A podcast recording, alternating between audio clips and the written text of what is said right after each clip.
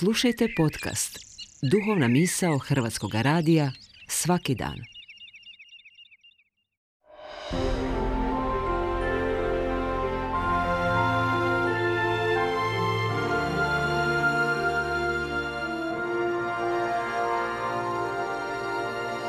Duhovna misao. Urednica je Blaženka Jančić.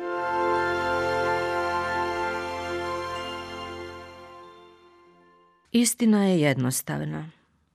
Primjerice, što smo bliže duhovnom, to nam je manje toga potrebno u životu da bismo bili sretni i cjeloviti.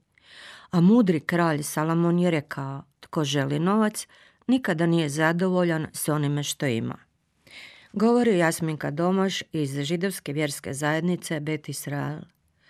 Ukratko, što smo bliže Bogu, to su nam želje i potrebe manje lakše ćemo se odreći nekih stvari, a u propovjedniku nalazimo i ove riječi. Onoga koji voli novac, novac nikada neće zadovoljiti. Jednog multimilijardera upitali su koliko vam je novce dovoljno? Odgovorio je, još malo više. No to vrijedi i za mnoge druge materijalne stvari, kada želje postanu poput bezdana. Na što nas to upućuje? Na činjenicu da ako oslobodimo sami sebe neprekidne opsjednutosti da moramo imati još više, odjednom ulazimo u područje slobode i osvajamo vrijeme za učenje, istraživanje čitanje. Naš duh za okupljanje stvaranjem, uživanjem u ljepoti prirode, gradova, otkrivanjem dotad nepoznatih predjela. Odjednom preplavi na sreća da možemo nekome pomoći. Često ljudi čeznu za time da posjete neku osobu za koju se govori da je sveta, posebna, pravednik, cadik u ovom svijetu. A kada stignu do nje, ostaju zatečeni i začuđeni onim što vide.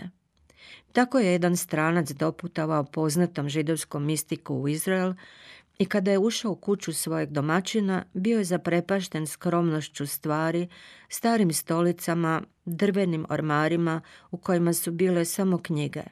Sve je odisalo siromaštvom i pitao je, zar je to sve što posjedujete? A Cadik je odgovorio protu pitanjem, pokazujući na ruksak koji je posjetitelj imao na ramenima. Zar je to sve što vi imate? A ovaj reče, da, ali ja sam tu samo u prolazu. Rabin se nasmije i odgovori, pa ja sam tu samo u prolazu. Slična priča vezana je i u Štajlper Gaona, židovskog duhovnog učitelja. On je odbijao darove u novcu jer nije imao nikakve potrebe za bilo čime više od onoga što je imao. I bio je u pravilu puno sretniji od onih koji su ga posjećivali i živjeli u raskoši. Takav je bio i židovski učenjak i mudrac Hafez Haim, koji je svoju trgovinu držao otvorenom samo dok nije zaradio dovoljno za taj dan – Živio je više od 90 godina i ostao je upamćen mnogo više nego neki ljudi čija je stalna jurenjava za bogatstvom dovela do njihova preranog kraja. Pitajmo se, čemu bi nam trebao poslužiti intelekt? Pa tome da spoznamo i prihvatimo da se sreća ne postiže samo zadovoljavanjem naših zemaljskih želja. Ništa ne može nadomjestiti radost kad upoznate istinski duhovnu osobu, kada osjetite prema drugom čovjeku bezuvjetnu ljubav, kada znate cijeniti prijateljstvo ili kad odjednom otkrijete da netko gotovo svakog dana moli za vas, a nikada vam to nije rekao.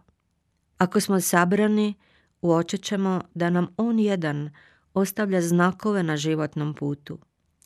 I baš kao na blagdan svjetlosti, iz naših misli odjednom niču plamteći cvjetovi i zatim lete kozmosom i rasprskavaju se i umnožavaju i poput kiše mirisnih latica po nama bešumno padaju. I odjednom znamo da se baš ovdje na zemlji zbiva između ljudi ono što zovemo metafizika. Jer postoji trenutak u kojem se dva ljudska bića susreću. A ono što ih poveže nisu riječi, nego tajstvo tišine u pogledu. Sve je metafizika u tome, a sve ostalo je priča.